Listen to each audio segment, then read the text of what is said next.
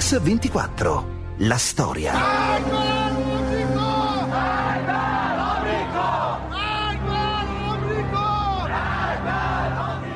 L'Iran, un paese dove il passato sembra sempre presente. Ma quello che è successo qui, una domenica mattina di molti anni fa, ha cambiato il mondo per sempre. Qui ancora oggi la popolazione scende in piazza per commemorare un evento incredibile, che il mondo intero ricorda come la crisi degli ostaggi in Iran. E di questo parliamo oggi su Radio 24, della crisi degli ostaggi americani in Iran, di una crisi che durerà 444 giorni e che distruggerà il presidente Jimmy Carter. Tutto ha inizio a Teheran domenica 4 novembre del 79, il giorno in cui il mondo scopre per la prima volta il lato oscuro del fondamentalismo islamico. A raccontare quei drammatici giorni sono proprio i protagonisti. Gli studenti come Farideh Majnie, ma anche i funzionari dell'ambasciata statunitense a Teheran, a cominciare da Charles Jones, Charles Scott e Barry Rosen. Gli studenti occuparono l'ambasciata americana affinché il mondo intero sentisse il loro grido di frustrazione, la loro rabbia per quanto l'America aveva fatto nel nostro paese. Entrarono nel complesso dell'ambasciata, la occuparono e presero in ostaggio i diplomatici. Fu il momento peggiore. Era come essere violentati. È stata un'esperienza senza fine. 14 mesi e mezzo possono essere davvero un'eternità. Non vedevo vie d'uscita. Sia per gli americani che per gli iraniani, al centro della crisi c'è soltanto una persona. Lo Shah Mohammed Reza, re dei re, monarca assoluto dell'Iran per oltre 30 anni. Per decenni la polizia segreta dello Shah ha terrorizzato e ridotto al silenzio qualunque opposizione.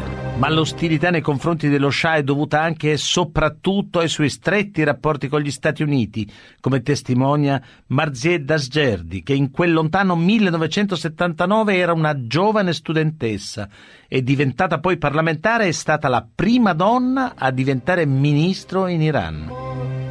Tutte le atrocità dello Shah noi le collegavamo all'America.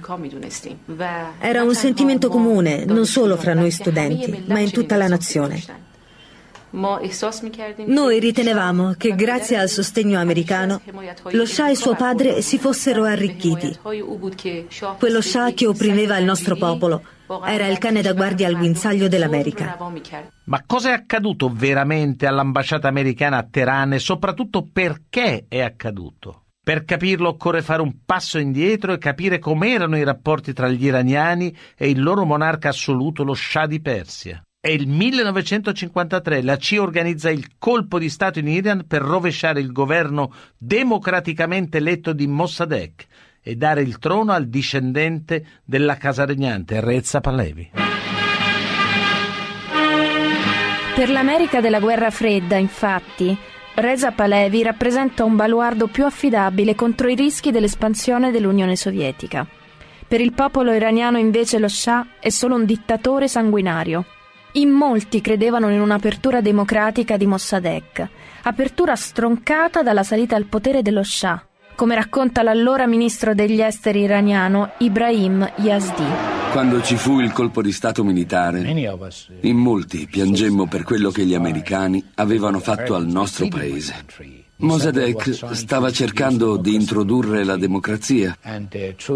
Con quel colpo di Stato, in sostanza, gli americani soffocarono la democrazia in Iran, proprio mentre stava per nascere. A Washington non riuscirono mai a capire l'odio che avevamo scatenato favorendo la caduta del governo Mossadegh. Era stata un'occasione unica per l'Iran di diventare uno Stato democratico. Noi l'avevamo mandata in fumo e perfino ce ne vantavamo. Lo avete sentito, questo era Mike Metrinko, funzionario dell'ambasciata americana, che poi fu preso in ostaggio. Ma per capire cosa portò a quell'escalation di violenza occorre tornare alle prime manifestazioni di protesta. È il 1978 quando cominciano i primi scontri di piazza. In Iran è l'anno della rivolta, il fallimento della politica economica rende l'opposizione più audace. Lo Shah viene continuamente sfidato nelle piazze e spesso queste manifestazioni portano gli studenti a protestare davanti l'ambasciata americana. L'ambasciata degli Stati Uniti a Teheran è una delle più grandi del mondo, con un personale di 2000 dipendenti. Nonostante le manifestazioni di protesta per le strade, gli Stati Uniti mantengono inalterato il sostegno allo Shah, anche perché il monarca, insaziabile nella sua passione per le armi, è ormai il maggior importatore mondiale di armi americane. È l'8 settembre del 1978 quando nel corso di una manifestazione contro lo Shah vengono uccisi migliaia di manifestanti è la scintilla che dà il via alla rivoluzione. A Washington la situazione comincia a sfuggire di mano, come ci spiega Harry Precht, in quegli anni responsabile degli affari iraniani per il Dipartimento di Stato americano. Sia a Washington che all'ambasciata tutti erano dell'avviso che lo Shah sarebbe stato in grado di mantenere il controllo della situazione. Non avevamo capito che lo Shah non era l'Iran ci rivolgevamo allo Shah come se rappresentasse l'intera nazione. Non ci eravamo resi conto che in quel paese esisteva, per quanto sommersa dalla repressione, un'altra politica. L'esponente di punta nell'opposizione allo Shah e agli Stati Uniti è l'Ayatollah Ruhollah Khomeini. E sarà lui, l'Ayatollah Khomeini, il più implacabile avversario sia dello Shah che degli Stati Uniti. Sarà lui il protagonista della crisi degli ostaggi dei 444 giorni che metterà l'America in ginocchio. Su Radio 24 stiamo raccontando quei giorni del novembre del 79, quando con l'occupazione dell'ambasciata americana da parte degli studenti iraniani inizia una delle crisi diplomatiche tra Stati Uniti e Iran più difficili di sempre. Esponente di punta dell'opposizione allo Shah e agli Stati Uniti è l'Ayatollah Khomeini. Nato nel 1902 nella città santa di Khomeini, il centro spirituale dei sciiti iraniani, nel 1964 Khomeini è condannato da Reza Palevi all'esilio.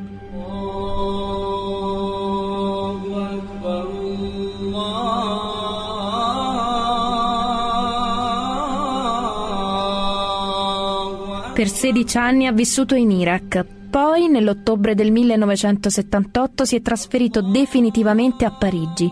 Da qui l'Ayatollah è pronto a dare battaglia al suo nemico principale, il suo nemico di sempre, lo Shah. Per noi l'imam Khomeini rappresentava un simbolo di libertà, di indipendenza, di ribellione contro l'oppressione dello Shah.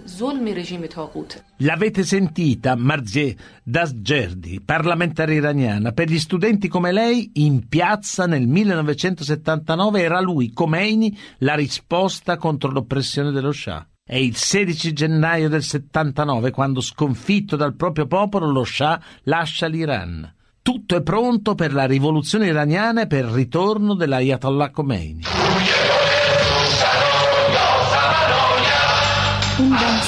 In quel momento nutrivamo tutti grandi speranze. Avevamo il cuore pieno d'amore per l'imam Khomeini. Non esagero quando dico che, quando il suo aereo è atterrato, era come se fosse sceso qui nei nostri cuori. Lo ricordo ancora.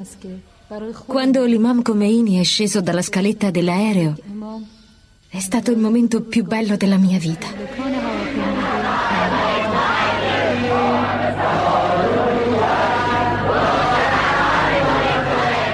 Dobbiamo ricordare che fino ad allora non c'era mai stata una rivoluzione islamica.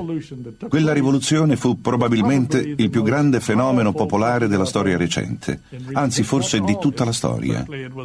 Sicuramente fu una manifestazione della volontà popolare molto più clamorosa della rivoluzione russa o egiziana o cinese. Fu una vera e propria valanga. Noi americani non ci siamo mai trovati a nostro agio di fronte al fervore religioso.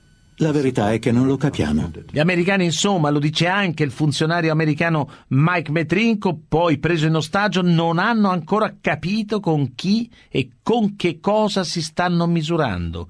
Per la Casa Bianca, per il Dipartimento di Stato, il fondamentalismo islamico è ancora un fenomeno perfettamente gestibile.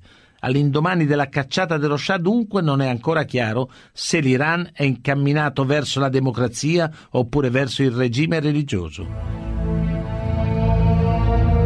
Le settimane successive all'inizio della rivoluzione sono un periodo difficile. Per le strade girano bande armate di fazioni rivali che si scontrano per assumere il controllo della città. Il 14 febbraio del 1979 c'è il primo assalto all'ambasciata americana di Teheran. Gli americani riescono miracolosamente a resistere. In soccorso interviene il ministro degli esteri di Khomeini, Ibrahim Yazdi. In febbraio riuscì a tenere la situazione sotto controllo. Era un dovere del nuovo governo garantire la sicurezza dei cittadini stranieri. Perciò arrivai, risolsi il problema e presentai le mie scuse per l'accaduto. L'ambasciata americana a Teheran comunque non è più un posto sicuro. Gli americani cominciano ad avere paura e in molti decidono di lasciare il paese. Eppure Washington vuole provare a tenere in funzione l'ambasciata a Teheran. Nella primavera del 79 il Dipartimento di Stato recluta una settantina di diplomatici dotati di spirito d'avventura. A loro è affidato il compito delicato di trattare con il governo rivoluzionario. A dirigere l'ambasciata sarà un diplomatico navigato come Bruce Langen, con il compito di tenere duro fino a quando non verrà nominato il nuovo ambasciatore. Assieme a lui ci sono altri funzionari, tra questi Barry Rosen. Sono loro a raccontarci cosa li ha spinti ad accettare questa missione. Quando arrivai a Teheran, gli edifici dell'ambasciata erano ancora in piedi, un complesso di oltre 10 ettari al centro della città, una presenza americana molto forte, solo che eravamo sotto assedio. La chiamavamo Fort Apache perché era blindata, pronta a difendersi da ogni genere di attacco. C'era ancora la guerra fredda. L'America non si era mai preoccupata dell'Iran. Ci preoccupavamo solo di quello che avrebbero potuto fare i sovietici. In quella fase, insomma, ritenemmo opportuno sviluppare rapporti stabili anche con il nuovo regime iraniano. Non so, immagino si possa dire che eravamo un po' troppo idealisti. All'inizio dell'estate del 1979, all'ambasciata americana a Teheran l'atmosfera è più rilassata. I vecchi contatti sono stati ristabiliti. Ancora Bruce Langen e Mike Metrinko. Ero quasi riuscito a chiarire la nostra posizione al governo rivoluzionario, ovvero il fatto che l'America accettava la rivoluzione avvenuta. Ovviamente all'epoca trattavo con il governo provvisorio. Quella che per noi era una normalizzazione dei rapporti con il governo provvisorio, per il governo rivoluzionario, per gli studenti, per buona parte del clero e per tanti militanti estremisti, rappresentava invece la distruzione della rivoluzione. Per i capi religiosi più radicali, il riavvicinamento dell'ambasciata americana al nuovo governo iraniano rappresenta un serio pericolo, ma per le componenti più estremiste del regime si profila adesso uno scenario ancora più inquietante. Dopo aver lasciato l'Iran, lo Shah ha vagato di paese in paese per otto mesi, alla ricerca sempre più disperata di un esilio sicuro. Il monarca è gravemente malato di tumore. Nell'ottobre del 1979 lo Shah chiede di potersi recare negli Stati Uniti per sottoporsi a cure mediche. Una richiesta che divide i funzionari americani e che se la Casa Bianca è accolta come un'opzione percorribile, a Teheran questa richiesta spaventa il personale americano impegnato nella sede diplomatica, come racconta lo stesso capo dell'ambasciata USA a Teheran.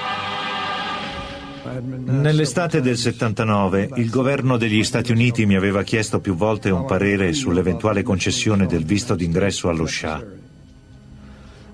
Io mi limitai a rispondere che avremmo corso il rischio di un altro attacco all'ambasciata, simile a quello subito a febbraio. I consiglieri del presidente premevano perché fosse concesso allo Shah il visto d'ingresso negli Stati Uniti. Carter però era contrario e sbottò: E se dovessero prendere in ostaggio i nostri laggiù, che diavolo intendereste fare? Nessuno seppe cosa rispondere. Credo non avessero preso in considerazione questa possibilità. E alla fine, anche se controvoglia, Carter dette il suo permesso. Carter decise di lasciare aperta l'ambasciata a Teheran e contemporaneamente di concedere il visto d'ingresso allo Shah. Fu un errore fatale. Per l'America la decisione di Carter di concedere allo Shah il visto d'ingresso dunque si rivelerà un errore fatale. Queste le parole di Henry Precht, all'epoca responsabile degli affari iraniani per il Dipartimento di Stato americano. Il secondo errore fatale dopo il colpo di Stato del 53 organizzato dalla CIA e che appunto aveva riportato sul trono del pavone lo Shah. In Iran è l'incendio che precede lo scoppio della rivoluzione come ricordano Barry Rosen e Charles Scott, i funzionari americani impiegati in quel momento all'ambasciata a Teheran. L'arrivo dello Shah negli Stati Uniti fu seguito da alcuni giorni di calma. Era la tipica calma che precede la tempesta, ma noi non lo capimmo. Pensammo invece che forse, dopo tutto, il popolo iraniano aveva deciso di accettare la nuova situazione. Bruce Langan disse, a quanto pare, nonostante l'arrivo dello Shah in America, abbiamo superato anche questo momento critico. Io risposi, più tempo impiegano per la loro contromossa, più questa sarà dura e imprevedibile. Stanno preparando qualcosa. E infatti un gruppo di una mezza dozzina di studenti sta progettando nella massima segretezza un sit-in davanti all'ambasciata americana. Uno dei leader è Ibrahim Asgarzadeh. La decisione di occupare l'ambasciata era maturata come risposta a quanto aveva fatto l'America, perché l'America aveva permesso allo Shah di entrare negli Stati Uniti. Dunque gli americani stavano cospirando contro la rivoluzione. Per noi era fondamentale reperire una piantina dell'ambasciata e conoscere i movimenti del personale americano. Ovviamente queste informazioni non potevamo chiederle al Ministero degli Esteri o al governo. Perciò decidemmo di tenere sotto controllo l'ambasciata dagli edifici circostanti. Per radunare le forze necessarie, spiegare il piano agli altri studenti, insomma organizzare il tutto, ci vollero un paio di settimane. I leader studenteschi, insomma, mantengono una riservatezza totale. Il loro piano verrà esposto solo all'Ayatollah Khomeini, capo religioso e stretto collaboratore di Khomeini.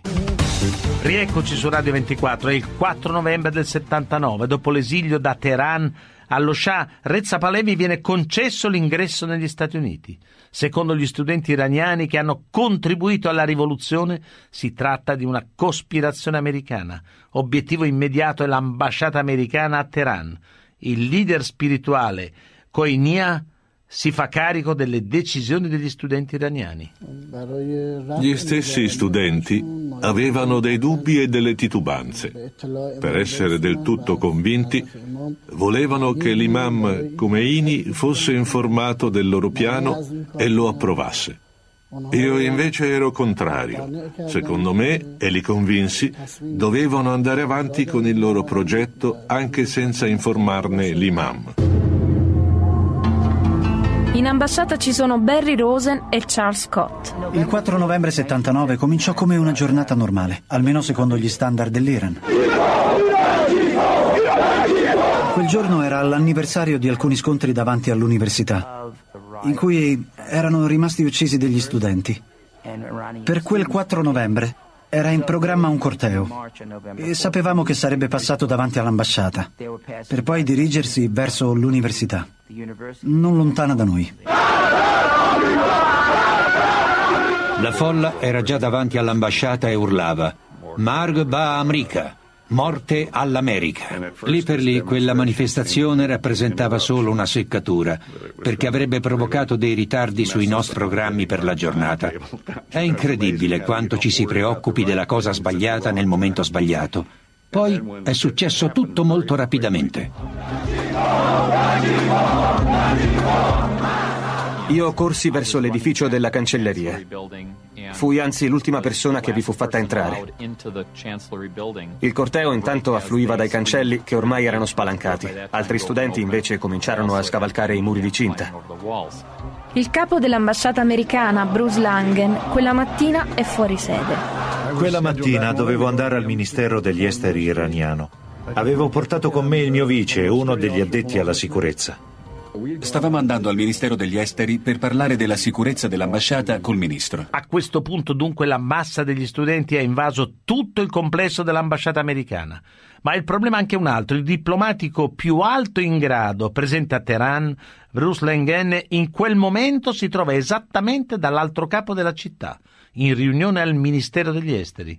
La rappresentanza americana si trova dunque spezzata, divisa in due luoghi diversi della città. Per il personale presente all'ambasciata la situazione si fa sempre più drammatica. Ma gli stessi studenti, incredibilmente in realtà, non sanno ancora quale sarà l'esito della loro azione, come racconta uno dei protagonisti, il leader studentesco Azar Gadeh. Avevamo molta paura. Il rischio era concreto. Al 99% gli americani ci avrebbero sparato addosso. I reparti di sicurezza e la vigilanza dell'ambasciata. Secondo i nostri piani, se qualche studente fosse rimasto ferito o ucciso, avremmo portato il corpo in processione fino all'università, che era il punto principale di raccolta, e di lì avremmo incitato la gente a tornare all'ambasciata e ad affrontare gli americani. Per gli impiegati dell'ambasciata americana iniziano momenti di terrore. A raccontarci quegli attimi sono proprio i funzionari americani presi in ostaggio. Barry Rosen, Charles Jones e Moorhead Kennedy. Il nostro fu il primo ufficio ad essere occupato. La mia segretaria era così terrorizzata che aprì subito la porta. Ma fermare quella gente era impossibile. Poi mi bendarono. Stavo per entrare nell'inferno. Non sapevo che ne sarebbe stato di me.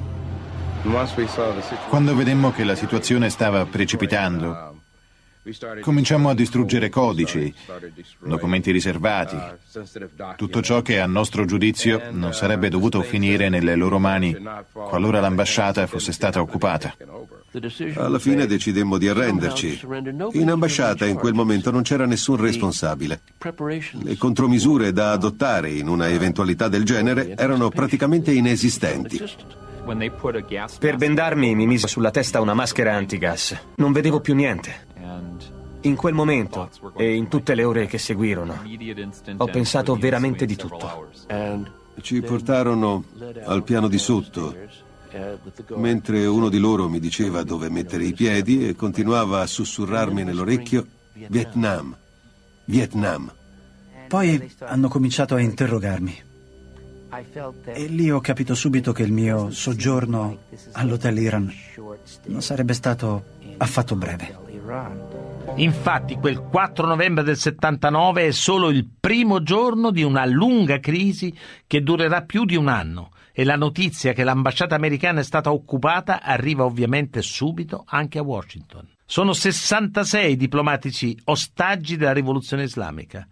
Questo è il racconto di quel drammatico episodio nelle parole di chi ha vissuto sulla propria pelle. Il personale dell'ambasciata ha preso in ostaggio, ma anche gli studenti iraniani che hanno ideato e portato avanti questa azione. Mi portarono fuori. La folla già urlava: Morte agli ostaggi! Fu come un annuncio ufficiale. Non si trattava del solito sit-in. La situazione era davvero seria. Cercammo di rendere le cose difficili ai nostri sequestratori. Cantavamo l'inno di battaglia della Repubblica, oppure Rally Around the Flag, stringiamoci intorno alla bandiera. Non sapevamo come si deve comportare un ostaggio. Non avevamo ancora accettato quella realtà, ma nemmeno i nostri sequestratori sapevano fare i sequestratori. Il mio compito era di radunare tutti e fare un elenco con nomi, nazionalità e incarichi. Gli americani sostanzialmente erano impegnati in due compiti. Un gruppo proteggeva l'ambasciata, sparando lacrimogeni in mezzo agli studenti, tentando di fermarne l'avanzata. L'altro gruppo, invece, distruggeva i documenti riservati. Minacciarono di uccidere me e i miei colleghi se non avessimo aperto le casseforti. Roulette russa, interrogatori. Volevano sapere quali documenti avessimo distrutto. Volevano sapere la combinazione della cassaforte. Volevano sapere per chi lavorassi, se ero una spia. Tutto. Volevano sapere tutto. Non avevo la divisa, ma trovarono il mio tesserino militare. A quel punto apriti cielo. Sei della CIA, sei un colonnello dell'esercito americano, sei in un mare di guai. Li mettemmo nelle camere da letto o in altre stanze dove fosse più facile controllarli. Gli uomini furono separati dalle donne. Da principio ci eravamo mossi in modo un po' dilettantesco, tenendoli tutti insieme in uno stesso luogo. Bloccato al Ministero degli Esteri iraniano a 15 km di distanza dalla sua ambasciata, Bruce Langen si sistema nella reception per un anno. Sarà la sua prigione. Passai la notte cercando di dormire un po' su quei mobili francesi. Erano mobili molto eleganti, ma mi voltavo e rivoltavo continuamente senza riuscire a prendere sonno. Ma l'indomani quello che è accaduto rivela tutta la sua drammatica verità. Tra gli Stati Uniti e l'Iran si è aperta una crisi, una crisi senza precedenti e anche in Iran è scontro tra governo provvisorio che in qualche modo cerca una mediazione con l'America e la guida della rivoluzione islamica che vuole sfruttare l'occupazione dell'ambasciata per assumere la leadership del paese. Ma intanto dentro l'ambasciata gli stessi studenti non sanno bene ancora cosa fare degli ostaggi e non sanno neanche come reagirà il loro leader come reagirà alla loro azione l'Ayatollah Khomeini. 5 novembre 1979, secondo giorno della crisi. Per il leader studentesco Ibrahim Azargadeh, la prima mattina successiva all'occupazione è particolarmente tesa. Furono difficili, soprattutto le prime ore. Non sapevamo come avrebbero reagito il governo e l'Ayatollah Khomeini. Il governo provvisorio era furibondo. Ci fece subito sapere che disapprovava la nostra azione. Prendere degli ostaggi in un'ambasciata nel cuore del nostro paese non era affatto una vittoria. Era un'umiliazione. Era come se avessimo ribaltato i principi della rivoluzione. Avevamo cacciato l'America dalla porta principale per farla rientrare dalla finestra. Ancora una volta l'ambasciata americana diventava il centro di tutto. L'avete sentita? Questa è la riflessione di Bani Sard, il primo presidente della Repubblica Islamica dell'Iran. Eppure gli studenti vanno avanti con la loro azione e il giorno successivo all'occupazione le loro richieste sono chiare: estradare lo Shah dall'America all'Iran affinché possa essere processato. L'azione dell'ambasciata è insomma al centro di uno scontro internazionale e la posta in palio è politica, il controllo della rivoluzione iraniana. Bentornati su Radio 24 con la storia della crisi dei 444 giorni tra l'Iran e gli Stati Uniti. Siamo al 5 novembre del 79, gli studenti iraniani hanno preso d'assalto l'ambasciata e preso in ostaggio 66 persone. È il culmine della crisi nei rapporti diplomatici con l'America che coinvolge direttamente il controllo della rivoluzione iraniana da parte del governo provvisorio di Teheran. Gli studenti diventano delle pedine in un gioco più grande di loro. Il loro tramite, in questo scenario sempre più grande, l'Ayatollah Khomeini. Gli studenti avevano la necessità di comunicare con le autorità ed io avrei potuto essere l'intermediario fra gli studenti e l'imam Khomeini.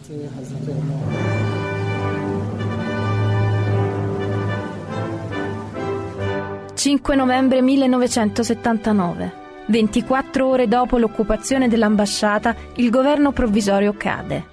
Questa volta il ministro degli esteri Yazdi e gli altri esponenti politici laici non possono fare nulla. Il trionfo di Khomeini è netto. Di lì a poco l'Ayatollah Khomeini dichiarerà il suo totale sostegno agli studenti, definendo l'occupazione dell'ambasciata la seconda rivoluzione iraniana come racconta il funzionario dell'ambasciata americana preso in ostaggio Barry Rosen. Per Khomeini l'occupazione dell'ambasciata fu una manna dal cielo. Khomeini era abbastanza furbo da capire che quell'occupazione era un ottimo modo per consolidare il proprio potere in Iran. L'occupazione dell'ambasciata significava non solo distruggere il governo iraniano provvisorio, ma anche ogni potere degli Stati Uniti in Iran. Dunque il primo effetto dell'occupazione dell'ambasciata americana a Teheran è quello della caduta del governo provvisorio. A questo punto l'Ayatollah Khomeini è il leader incontrastato dell'Iran e il futuro di quei 66 ostaggi americani è nelle sue mani. Nessuno però, nessuno tranne lui Khomeini sa prevedere quanto durerà la loro prigionia, come testimonia il leader studentesco Ibrahim Azargadeh. Eravamo organizzati per tenere quegli ostaggi meno di una settimana. L'avevamo persino annunciato nel nostro primo bollettino. Invece fummo coinvolti in un'operazione che nei piani dei nostri capi rivoluzionari avrebbe dovuto continuare molto più a lungo. Così, nel giro di pochi giorni, ci ritrovammo a dover sostenere sulle nostre spalle il fardello di un enorme movimento sociale. L'Occidente ha una concezione diversa del termine ostaggio. Gli occidentali pensano che gli ostaggi siano degli innocenti catturati da un gruppo di terroristi. Per prima cosa, questi ostaggi non sono persone innocenti, sono spie. Si stavano preparando a distruggere il nostro paese. Ci rendemmo conto che ci trovavamo in una situazione estremamente complicata. Avevano sequestrato tutti i dossier dell'ambasciata e tra i primi documenti ad essere resi noti ci fu uno dei miei memorandum. Ricordo che pensai, se hanno in mano quella roba ci faranno passare tutti per spie. E infatti fu proprio quello che accadde. Quei documenti gli dettero quel sostegno morale, quella giustificazione che prima gli mancava. Non eravamo attrezzati a dovere per la distruzione dei documenti più delicati. L'ambasciata disponeva soltanto di quelle macchine che tagliano i documenti in striscioline. Nelle ore immediatamente successive alle dimostrazioni del 4 novembre le utilizzammo a più non posso. Ma quelle striscioline di carta finirono nelle mani di giovani iraniani zelanti e determinati, capaci di stare ore, giorni e settimane a ricomporle, fino a trovare le prove del fatto che l'ambasciata era un covo di spie. Li avete sentiti? Il responsabile degli affari iraniani del Dipartimento di Stato americano Henry Precht e Bruce Langen responsabili dell'ambasciata a Teheran sono proprio quei documenti redatti dal personale diplomatico americano così pazientemente ricomposti dallo zelo degli studenti iraniani a fornire a Khomeini la prova decisiva per potersi liberare di decine di suoi oppositori politici. E intanto a Washington il presidente degli Stati Uniti Jimmy Carter si trova a dover fronteggiare una crisi senza precedenti. La sua prima mossa è quella di congelare tutti i beni iraniani in America, un vero e proprio tesoro calcolato nell'ordine di decine di miliardi di dollari. Ma il problema da risolvere resta e le complicazioni si fanno sempre più pressanti. Gli ostaggi e i loro familiari raccontano così il loro stato d'animo. Portai con me le foto dei nostri bambini, le detti al presidente Carter. Gli dissi, qualunque cosa lei deciderà di fare, si ricordi che stanno tenendo prigioniero il loro papà e non vorremmo vederlo tornare a casa. Lo tenga in mente. Non intraprenderò alcuna azione militare che possa provocare spargimento di sangue o che possa indurre questi sequestratori così mentalmente instabili a fare del male agli ostaggi. Intendiamo muoverci in modo estremamente Era molto bello sapere che il presidente Carter era con noi e che aveva a cuore la nostra situazione. Solo che Carter ci disse che secondo lui non sarebbe durata a lungo perché i sequestratori erano persone religiose. E per questo era sicuro che si sarebbero mostrati ragionevoli, umani e che avrebbero lasciato andare gli ostaggi. Io lo guardai e gli dissi, signor Presidente, ho vissuto nove anni in paesi musulmani e le posso assicurare che non li libereranno domani mattina. In ambasciata ci sono Barry Rosen e Charles Scott.